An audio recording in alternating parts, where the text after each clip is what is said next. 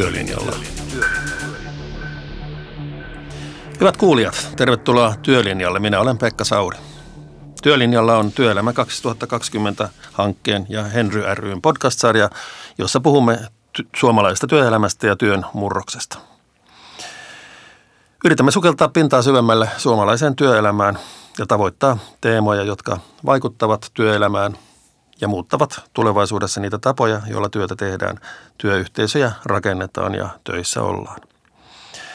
Kanssani studiossa joka viikko käsittelemässä työelämäaiheita on alansa parhaita asiantuntijoita omilla saroillaan menestyneitä ja työelämää parantaneita henkilöitä. Pyrimme tarttumaan isoihin teemoihin, tarjoamaan niiden ympärillä jotakin konkreettista, jopa työkaluja niille, jotka haluavat olla avaamassa työelämäkeskusteluja omilla työpaikoillaan. Tänään puhumme digitalisaation vaikutuksesta työpaikkojen vuorovaikutukseen. Mitä se digitalisaatio sitten olikaan? Sovitaan, että se on digitaalisen tietotekniikan yleistymistä ihmisten arjessa ja työelämässä. Ja se on myös poistanut aikaan, tilaan, tiedonsaatiin ja osallistumiseen liittyneitä esteitä. Mitä digitalisaatio tekee keskinäiselle luottamukselle? Miten se muuttaa työelämää? Voiko kone olla esimies? Voiko tunteita viestiä digitaalisesti yhtä hyvin kuin kasvokkain ja mitä se tekee vaikkapa empatialle? Vieraana tänään ovat aivotutkija Helsingin yliopiston kognitiivisen aivotutkimuksen yksikössä Katri Saarikivi ja OP-ryhmän henkilöstöjohtaja Outi Taivainen. Tervetuloa. Kiitos. Katri, miten digitalisoituminen on muuttanut ja tulee muuttamaan työelämää? Mä tykkään ajatella, että työ on varmaan aina ollut toisten ihmisten ongelmien ratkaisemista. Eli työ on tavallaan ehkä harmittavankin sitkeä ilmiö yhteiskunnassa. Eli työtä on niin kauan, kun on ihmisiä, joiden ongelmat pitää jotenkin ratkaista tai, tai tar- tar- on tarpeita, joihin pitää vastata. Ja se, mikä sitten muuttuu ja on aina muuttunut, on se, että miten näitä ongelmia ratkaistaan. Ja ihmiset on aina kehittänyt työkaluja, jotka auttaa meitä toimimaan fiksummin ja ratkaisemaan ongelmia tehokkaammin. Ja totta kai nyt nämä uudet digitaalisetkin työkalut tekee just niin, että ne tarjoaa meille uusia tapoja ratkaista niitä työn ytimessä olevia ongelmia. Ja tällä hetkellä ne, ne tota, tavat, joilla nämä työkalut tukee älykästä ongelmanratkaisua aika huikeita. Ne tulee aika paljon myös ihan ihmisajattelun puolelle, että voidaan ulkoistaa monia ajattelutoimintojakin näihin työkaluihin. Et ilman muuta on kyseessä tosi iso murros.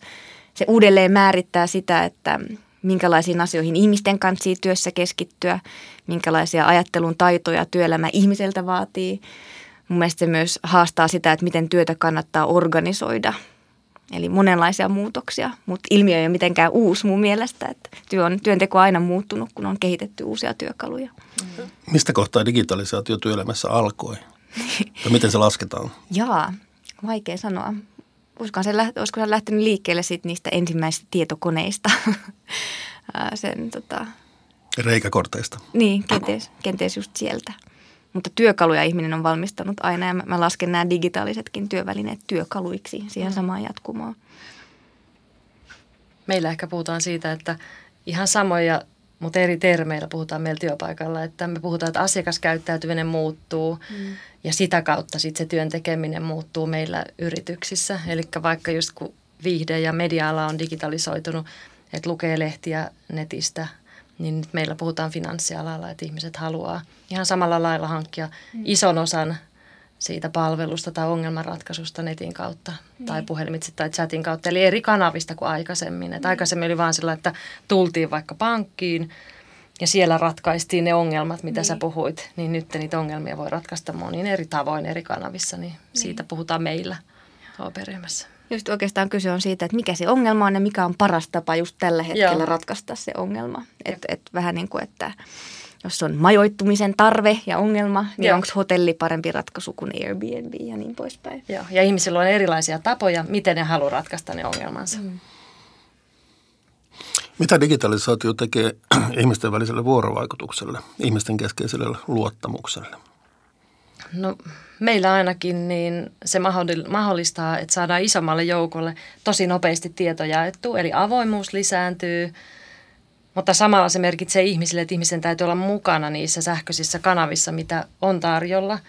Niin se muuttaa tosi paljon. Se muuttaa sitä niin kuin koko sen tiedon hankinnan ja saamisen prosessin. Ja sitten tietenkin, että ne vanhat kanavat, puhuminen, niin ne säilyy edelleen siellä. Että uusia tapoja. Mm. On uusia todella huikeita, mullistavia tapoja olla vuorovaikutuksessa ihmisten kanssa tavalla, joka ei aikaisemmin ollut mahdollista. Kyllä. Kyllä internet on mullistava keksintö. Um, mutta jos miettii näitä työkaluja, joita käytetään vuorovaikutukseen, digitaalisia työkaluja, niin kyllä niissä on tietynlaisia puutteita tai piirteitä, jotka ei aina tue esimerkiksi just luottamuksen syntymistä mm. tai laadukkaan ymmärryksen syntymistä. Ja sitten voi tulla eri tai niinku, että väärin ymmärryksiä mm. tai sä ymmärrät erilaisen viestin, varsinkin jos joku sähköpostin kirjoittaa, niin mä oon oppinut ainakin aikanaan, että jos on vaikka vähän vihanen, niin ei kannata – heti vaan räpäyttää maili, vaan rauhoittuu, lukee sen uudestaan, koska ihminen voi tosi paljon pahastua, kun sä luet sen niin kuin vielä mailista ja sä voit ymmärtää sen vielä kymmenellä eri tavalla, kun sä et näe niitä ihmisen hymyjä tai vihasta ilmettä, vaan sä luet mm. vaan sen tekstin ja jotkut on parempia kehittää tekstiä, jotkut huonompia, niin mm. tosi paljon väärinymmärryksen mahdollisuuksia. Onko ihmisen mahdollista olla mukana työelämässä ilman, että hän osallistuisi tähän digitalisaatioon? Se on hassu ajatus, että digitalisaatio ei koskisi joitakin ihmisryhmiä tai jotain aloja. Eli kyse on nyt älykkäistä työkaluista, joita mm. ihmiskunta on yhdessä kehittänyt toimijakseen paremmin, mm. ratkaistakseen ongelmia tehokkaammin. Kyllä niitä niin kuin, kannattaa hyödyntää, jos niihin on tarve. Se on meitä varten, eikä me olla sitä digitalisaatiota varten, jos ajattelee, että niiden pitää auttaa meitä. Mutta tietenkin siinä vaiheessa mä huomaan ainakin – jos sä et ole koskaan käyttänyt digitaalisia kanavia, sit sun täytyy alkaa käyttää, niin se on, se on iso muutos ja se voi tuntua vaivalloiselta ja tuntuu, että en mä halua mm. mennä kokeilemaan niitä niin sitten niin, mutta siinä vaiheessa, mutta ei se silti poista, etteikö olisi hyvä käyttää. Että jää paljosta paitsi, jos ei ole mukana. Tämä oli hyvä kuvaus, että digitalisaatio on meitä varten ja me ei ole digitalisaatiota varten, mutta mm. joskus tulee mieleen, että kuinkahan mahtaa olla, koska on paljon sellaisia sovelluksia, mihin, jotka on vaikeita omaksua. Ihmiset joutuu opettelemaan jotain uusia. Ja, ja silloin tietysti tulee mieleen, että kuka nyt on ketäkin varten tässä, että, että pitääkö mun nimenomaan sovittautua tähän digitalisaatioon vai digitalisaation sovittautua mun työntekoon tai tähän mm. työkulttuuriin. Mielestäni kannattaa jotenkin näitä laitteita käyttävänä ihmisenä asennoitua silleen, että jos sitä on vaikea käyttää, niin siinä on suunnitteluongelma. Kyllä. että jos tämä työväline on, on, tai työkalu on oikeasti mulle tarkoitettu, niin sitten sen pitäisi olla mulle helppo käyttää. Ja musta tuntuu, että tässä on aika paljon tota, tarvetta kehitystyölle, että saataisiin oikeasti vaikka työntekijää palvelevia digitaalisia työvälineitä ohjelmistoja. Intuitiivisuus tuntuu olevan se käsite, jota tässä käytetään ja mulla, mun organisaatiossa mä sitten kirjoitin jollekin, että mä en ymmärrä tästä ja tästä niin kuin sovelluksesta mitään. Sitten mä sain vastauksen, että sovellus ei ehkä ole täysin intuitiivinen. ja niitä on paljon, luvattoman paljon. hirveästi. Mutta ehkä se pääpointti on se, että ei ole, ei ole niin kuin välttämätöntä nyt, että kaikki, just, ehkä joskus käy niin, että on, on, tulee semmoinen pieni digihuuma, että nyt kun näitä mm-hmm. työvälineet on, niin niitä olisi kaikkia pakko käyttää. Uh, niitä täytyy käyttää, jos siihen on oikeasti tarve. Että jos se oikeasti auttaa se työväline siinä ongelmanratkaisuun, niin silloin se on paikallaan ja silloin kannattaakin käyttää aikaa sen opetteluun. Mutta on paljon asioita, mun mielestä digitalisoidaan, jota ei välttämättä kannattaisi digitalisoida. Sähköistetään asioita, jotka oikeasti vaan toimisi paremmin vaikka paperilla. No miten ihmisten keskeinen vuorovaikutus on muuttunut digitalisaation aikakaudella? Jos nyt, jos nyt koskaan on ollut sellaista nollapistettä, että ihmiset puhuu keskenään ja, tai kirjoittaa kirjeitä toisilleen ja niin edespäin. Miten digitalisaation aikakautena ihmisten keskeinen vuorovaikutus on muuttunut? Saati sitten vielä tulee muuttumaan. Mm, siihen on enemmän mahdollisuuksia. Maailma on verkottuneempi kuin aikaisemmin. Maailman kaikki verkottuneet ihmiset on tulleet yhtäkkiä aika lähelle, jolloin tota, maailma on monimutkaisempi kuin aikaisemmin. Jos vertaa netissä tapahtuvaa vuorovaikutusta kasvokkain tapahtuvaa, niin se on, se on kyllä hyvin erilaista. Ja jos mietitään semmoisen hyvän ymmärryksen syntymistä ihmisten välille, niin, niin kyllä se, se kasvokkain on helpointa, just kun saadaan paremmin tietoa siitä, että miten toinen, mitä toinen tarkoittaa, mikä hänen tunnetilansa on sillä hetkellä. Että väärin ymmärrysten määrä lisääntyy kyllä, jos mennään nettiin ja, ja ollaan siellä vuorovaikutuksessa, varsinkin tuntemattomien ihmisten kanssa. Mm Ja sitten se yleisön laajuus joskus johtaa siihen, että mä ainakin mietin, että ollaanko me vuorovaikutuksessa semmoisten ihmisten kanssa, joiden mielipiteet ei oikeasti kiinnosta. Tai ollaanko me se niin oikeiden ihmisten kanssa vuorovaikutuksessa. Mm. Vai päädytäänkö me vuorovaikutukseen ihmisten kanssa vaan tota, sen takia, että yleisö on suuri. Ja ehkä yksi vielä tuohon hyviä pointteja oli se, että miten saa luottamusta kasvatettua, niin yleensä sitten kun sä näet ihmisen, niin se luottamus välillä tulee nopeammin. Ja mm. se on mm. tosi tärkeää. Mm. Miten sitten empaattisuus digitalisaation aikakaudella? Se Katri just sanoi, että, että väärinkäsitysten niin. mahdollisuus kasvaa, kun ei näe ihmisen elekieltä tai ilmeitä ja niin edelleen, vaan siinä on pelkästään se teksti mm. screenillä. No siitä on näyttöä, että varsinkin jos vuorovaikutus on tekstipohjasta, mm. Niin empatia tilapäisesti häiriintyy, eli on vaikeampi ymmärtää, mitä toiset ajattelee ja tuntee, mikä voi sitten hankaloittaa sitä yhteistyötä. Mutta nythän on paljon pelkoa siitä, että netti jotenkin pysyvästi vähentäisi ihmisten empatiataitoja. Mutta siitä ei, ei ole tutkimusnäyttöä. Et on yksi sellainen yhdysvaltalaistutkimus, jonka mukaan nuorten empatiataidot siellä on pikkuhiljaa rapistunut viimeisen 20-30 vuoden aikana. Mutta kukaan ei ole vielä pystynyt osoittamaan, että netin käyttö ja digitaalinen vuorovaikutus pysyvästi heikentäisi ihmisten empatiakykyä. Mutta se me tiedetään, että kun, jos ollaan tekstipohjaisessa vuorovaikutuksessa, niin silloin on vaikeampaa olla empaattinen. Mutta siihenkin, jos mä mietin, että saa palvelua netin kautta tai chatin kautta tai puhelimitse, niin jotenkin näen, että se empatiakyky täytyy vaan laajentua, että sen pitää pystyä olemaan empaattinen näin kasvokkaan, kun me ollaan täällä. Samaten, jos laittaa johonkin chattiin vaikka meille tai varaa lentoja ja laittaa chattiin, niin mä odotan, että se chattikin on empaattinen minulle. Että tavallaan ne, ketkä tekee sellaisia asiakaspalvelutöitä, niin heidän pitää pystyä olemaan empaattinen eri kanavissa. Mm. Että se ehkä vaatimustaso siinä empaattisuudessa lisääntyy, että niin vaikea sanoa, että se mihinkään häviäisi, vaan enemmänkin sillekin tulee myös lisää vaatimuksia tai että se muuttuu. Mm. Onko chattipalvelu tulevaisuudessa oikeiden ihmisten tekemään vai koneen, algoritmin? Molemmat. Että kyllähän monet, mitä voi vaan opettaa, meilläkin on rekrytoitu sellaisia ihmisiä, jotka opettaa robotteja, niin kyllä chatit yleisesti menee menee roboteille, mutta tänä päivänä ei vielä ole.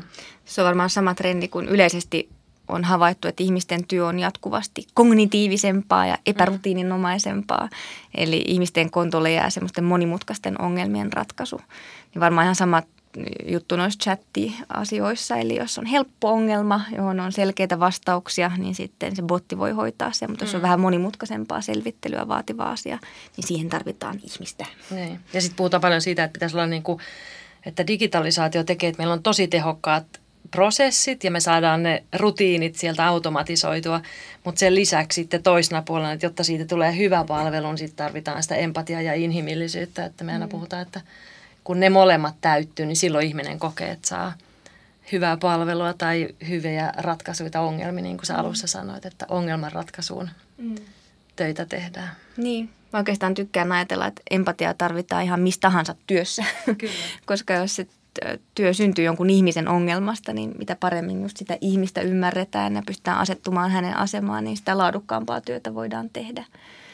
Ja sitä asettaa aikamoisia haasteita just näille digitaalisille työkaluille, että saavutetaanko me riittävä ymmärrys asiakkaasta, jos se on vain tekstipohjasta esimerkiksi se vuorovaikutus.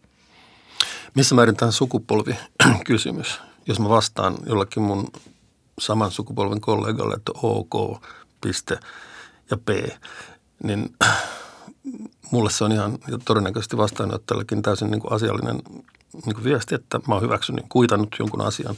Mutta jos mä lähetän niin kuin mun 16-vuotiaalle lapselle niin saman, niin se kuulostaa ihan töksähtävältä, että mulla on huono päivä, kun sinne on emojia perässä. Niin, mun tuntuu, että netissäkin kertaa semmoisia meemejä siitä, miten äh, niin vanhemmat ihmiset käyttää emojeita ihan väärin tai jotain, jotain tämmöisiä lyhenteitä, että laittaa, että isoäitisi kuoli LOL ja vahingossa kun ei tajua, mitä se tarkoittaa se, se lyhenne. Mm. Must, ja varmasti on eroja sukupolvien välillä siinä, että miten, miten niin kuin helpoksi kokee vaikka emojien käytön, mutta musta tuntuu, että suurempia eroja on sitten ihan yksilöiden välillä. Ja paras tapa ymmärtää toisen viestintä on tutustua siihen ihmiseen ja että jos sun sukulaistyttö nyt pikkuhiljaa oppii siihen, että sä et käytä emojeita, niin sitten hän ymmärtää, että se ei tarkoita mitään ikävää se, että siinä on vaan piste. Niin. Niin mä voin kertoa hänelle, että se ei Niin. tarkoita mitään ikävää. Niin. Mutta sitten sun pitää kertoa Mm. se. Niin. Jotenkin mä ajattelin, että kun puhuttiin aikana, että yksi kuva on niin kuin tuhat sanaa, niin yksi emoji on ehkä sata sanaa. Mm. Että kyllä mä tykkään käyttää emojeja ja jotenkin tulee aina parempi fiilis. Että se niin kuin fiilis siirtyy niiden emojien kautta, niin on se tärkeää. Mm. Kyllä mäkin vähän koen, että jos laittaa vaan tosi lyhyesti, eikä edes laita moi siihen, vaan laittaa vaan asian, niin se tuntuu töksähtävältä mm. nykypäivänä. Ja sitten jos siinä on vaikka sydämiä tai hymiöitä, niin tulee heti paljon paremmalle tuulelle. Niin. Toki ei joka viesti voi ottaa sydämiä ja hymiöitä, vaan että silloin kun on kyse siitä, että haluaa jonkun tietyn tunteen esille. Ja aika usein tietysti työpaikalla niin niitä emoja käytetään enemmän niin kuin työkavereiden kesken Mm. Kuin sitten virallisemmassa kommunikaatiossa. Toi on just tärkeä huomio, että jos tunnetaan ihminen, niin Joo. silloin on ehkä helpompaa ottaa tietynlaisia vapauksia siinä viestinnässä. Ja tietää vähän, että miten toinen ilmaisee itseään ja miten hän Joo. saattaa suhtautua tällaiseen emojiin. Kerran mä laitoin, täytyy kertoa, mä laitoin mun esimiehelle, luulin laittavanne toiselle henkilölle vastauksen, mä laitoin siihen sydämen ja hymiön ja kyllä mä sen jälkeen ajattelin, että mitä sä ajattelet, eikä sulle, että mä olen rakastunut häneen. Mutta se meni vahingossa, että mä ajattelin, että no en mä korjaa sitä, että Pitäisi tätä selvittää jälkeenpäin. ei pitänyt selvittää jälkikäteen, että se oli sen verran, ei, ei ollut mikään rakkauteen liittyvä, vaan se oli enemmän vaan johonkin, että oli joku hyvä juttu, johon tykästyi, mutta silloin mä ajattelin, että ei olisi ollut sopivaa laittaa hänelle, mutta että kun se oli mun kaverille tarkoitettu, kun mä luulen, että hän kysyi sitä multa, mm. niin, niin siinä ehkä mietti aina, että miten niitä käyttää. Että. Mutta syntyy sellainen kuva, että digitalisaatio on tehnyt tiedon, tiedon jakamisen ja välittämisen niin kuin huomattavasti helpommaksi.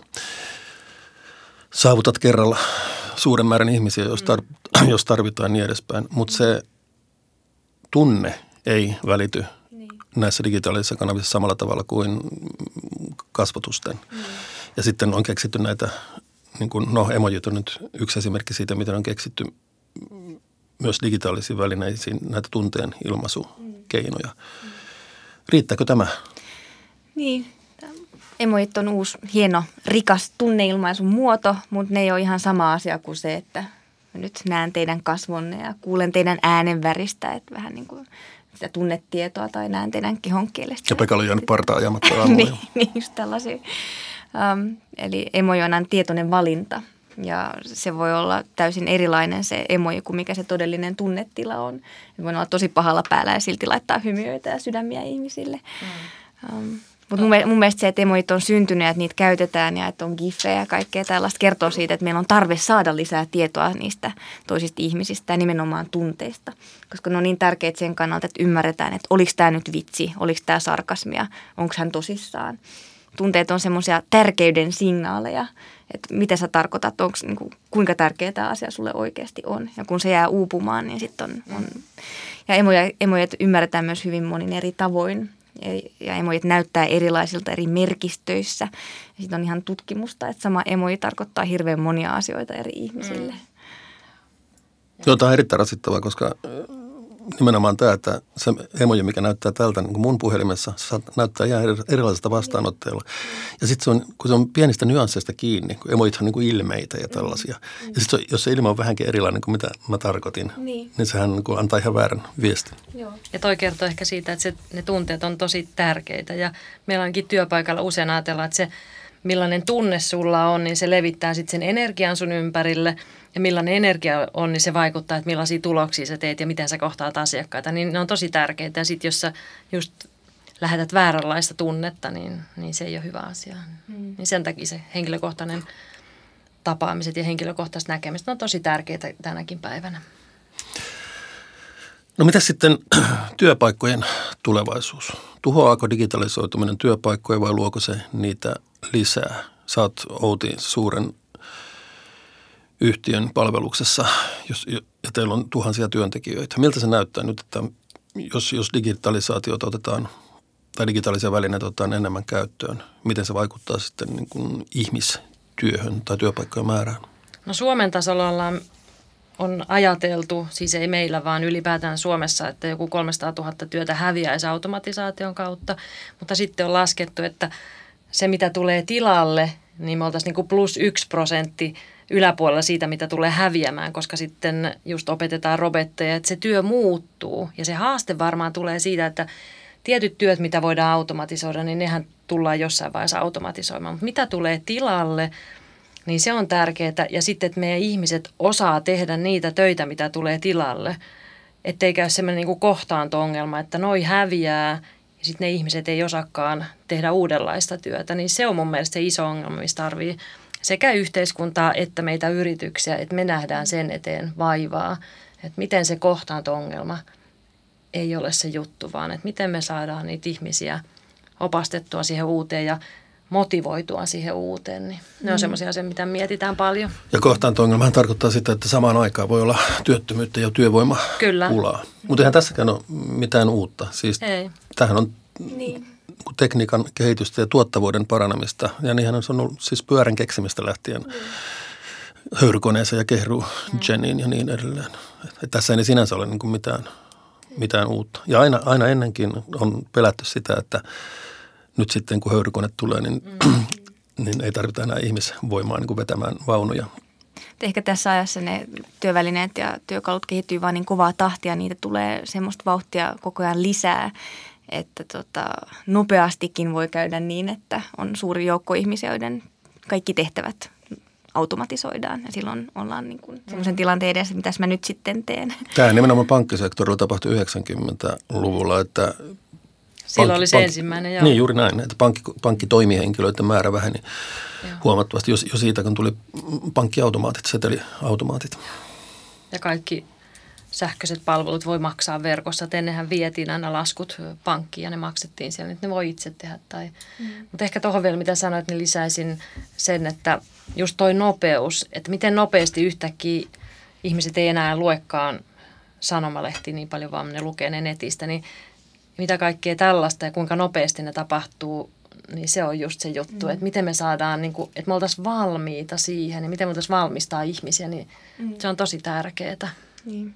Mä siinä kanssa miettiä, että missä kone on nyt hyvä ja missä ihminen. Et esimerkiksi jos on joku tehtävä, jonka tulos tiedetään aina ennalta, niin se on semmoinen tehtävä, joka varmasti automatisoidaan hyvin pian mikä sitten tarkoittaa sitä, että ihmisten pitäisi keskittyä enemmän semmoisiin tehtäviin, jotka vaatii oppimista ja luovaa mm. ajattelua, mikä tarkoittaa työorganisaatioiden kannalta sitä, että työorganisaatioiden pitäisi olla hyviä oppimisympäristöjä ja kannustaa monin tavoin luovaan ajatteluun. Ja robotit ei pysty just välttämättä kehittämään uutta niin paljon, eikä sitä mm. tunnetilaa. Että on paljon sellaista, mitä sitten voidaan tehdä sen lisäksi. Mutta entä jos ne oppivat kehittämään uutta ja, ja ilmaisemaan tunnetiloja. Mm. Se on ihan totta, onko jatkuva, kil, kilpaju, onko tämä jatkuva kilpajuoksu niin ihmisen ajattelun, ihmisen luovuuden ja algoritmien välillä? Ei, se ei ole kilpajuoksua eikä se ole joko tai tilanne, vaan on kyse siitä, että miten ratkaistaan ongelmia älykkäästi. Mm. Ja siinä koko ajan ja on aina muuttunut se, että mikä on ihmisen osa ja miten ihmisen toimintaa täydennetään teknologisesti. Siinä pitää vain jatkuvasti pysyä hereillä, että – että mitä teknologia on syntynyt ja millä tavalla se uudelleen määrittää sitä, minkälaisia ajatteluun mun kanssa siis keskittyä, minkälaisia taitoja työelämä vaatii. Ja työorganisaatioiden kanssa siis pysyy hereillä siitä, että tuetaanko me ihmisiä sitä työn tulevaisuutta kohti, että kehittyykö heille niitä taitoja, joita tarvitaan oikeasti tulevaisuuden työelämässä. Mm. Saako ihmiset oppia riittävästi?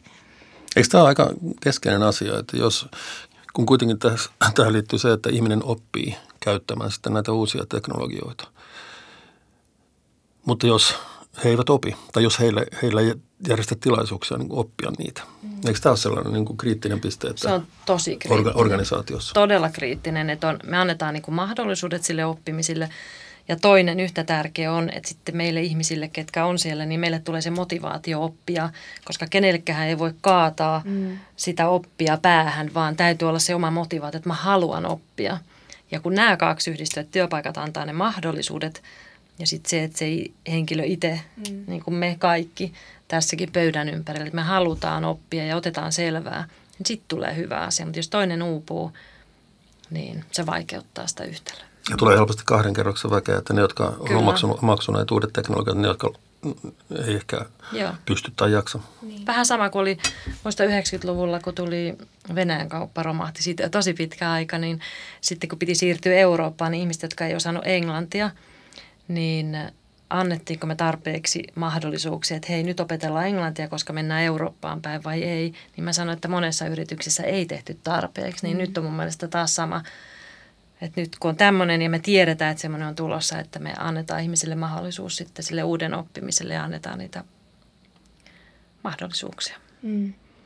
Puhuit tuosta motivaatiosta, niin musta tuntuu, että monesta työorganisaatiosta tämä digitalisaatio ja siihen liittyvä oppiminen näyttäytyy sellaisena, että jaha, taas tuli uusi ohjelmistoversio ja joudumme kaikki kurssille, jolloin se motivaatio saattaa olla aika vähäistä.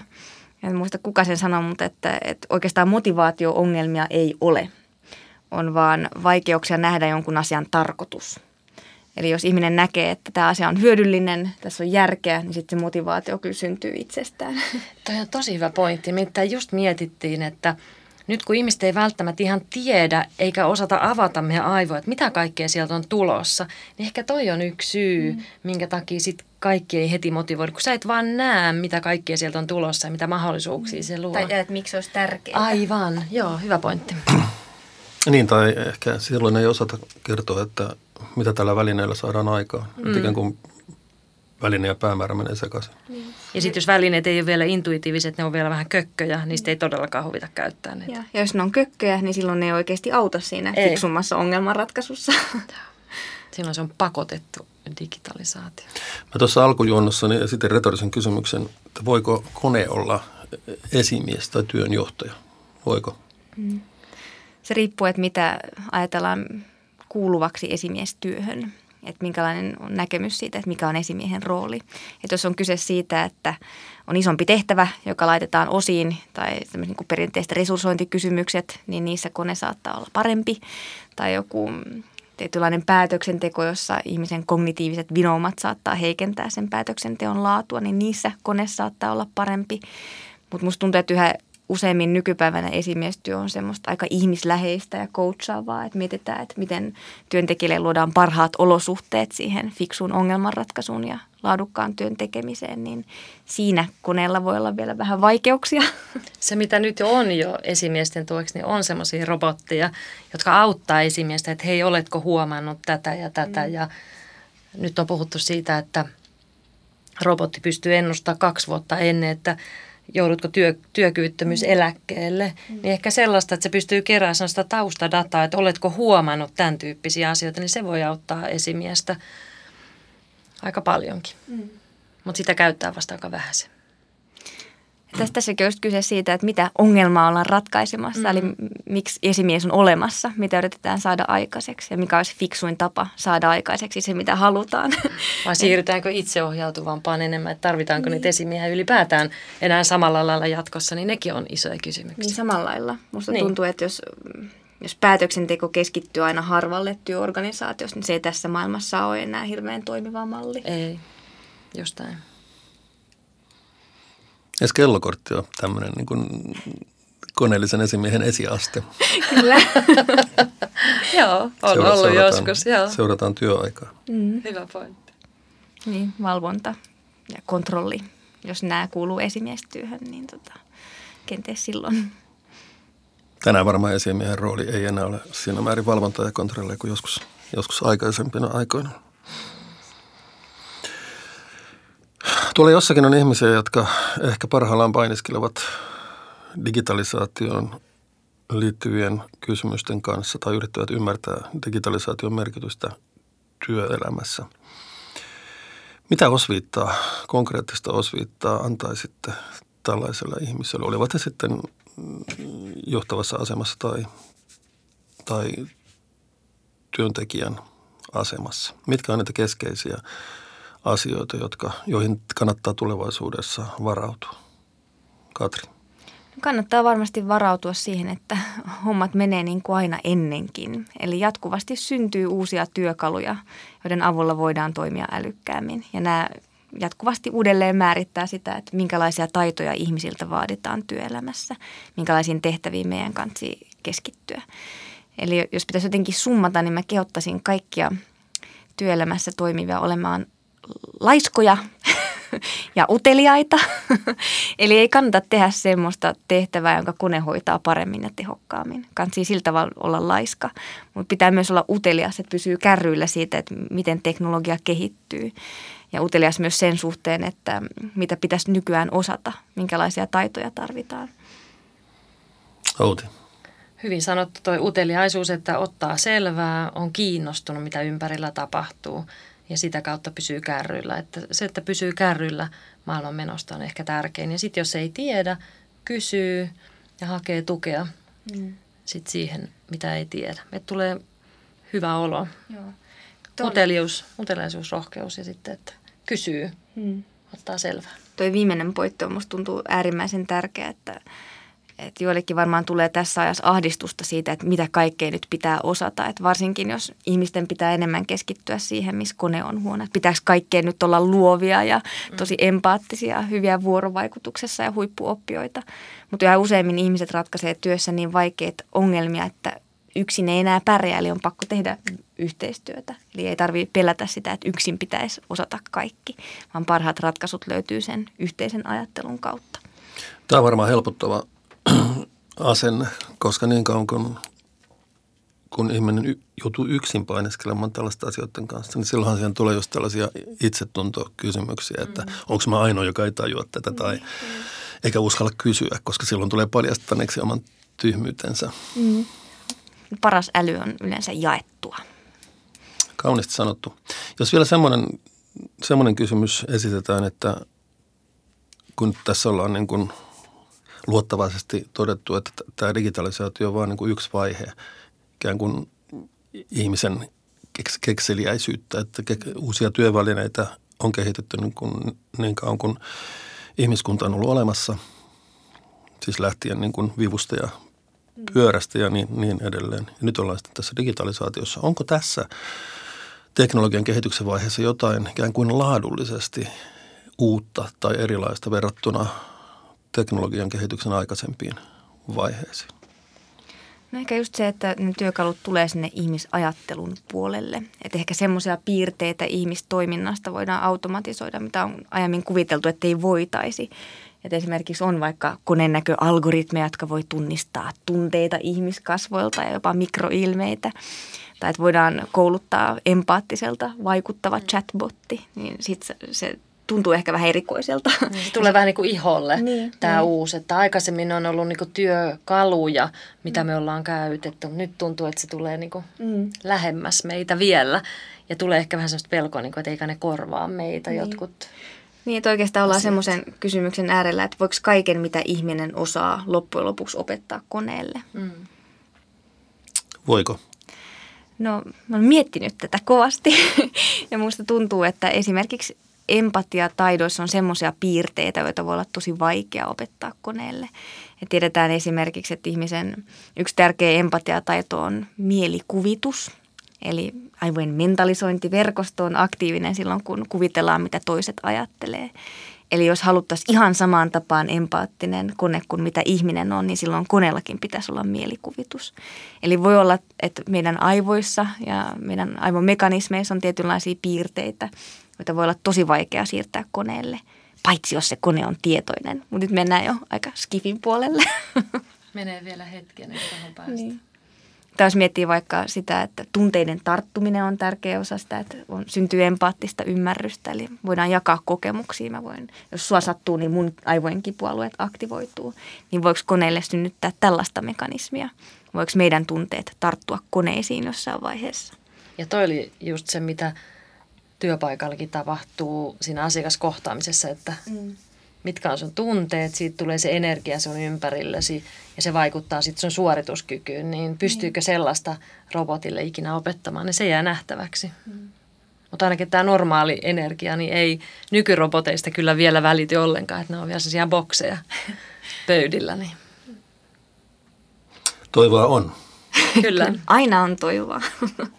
Olemme tänään keskustelleet digitalisaatiosta, digitalisaation vaikutuksesta työpaikkojen vuorovaikutukseen, empatiaan.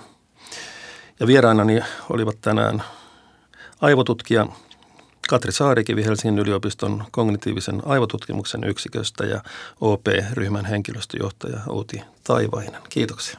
Kiitos. Kiitos. Hyvät kuulijat, tämä oli Työlinjalla. Tämän jakson tai siitä heränneitä ajatuksia kehotan jakamaan Twitterissä hashtagillä Työlinjalla. Katri Saarikiven tavoitat Twitteristä tunnuksella at Katri Saarikivi, Outi Taivaisen tunnuksella at Outi Taivainen ja minut tunnuksella at Pekka Sauri. Kaikki sarjan jaksot löytyvät osoitteesta työelämä2020.fi ja ovat kuunneltavissa SoundCloudin ja iTunesin kautta. Ensi viikolla puhumme pomoista, esimiehen roolista työelämässä. Uusi jakso julkaistaan ensi perjantaina kello seitsemän osoitteessa työelämä2020.fi. Pysykää kuulolla. Moi!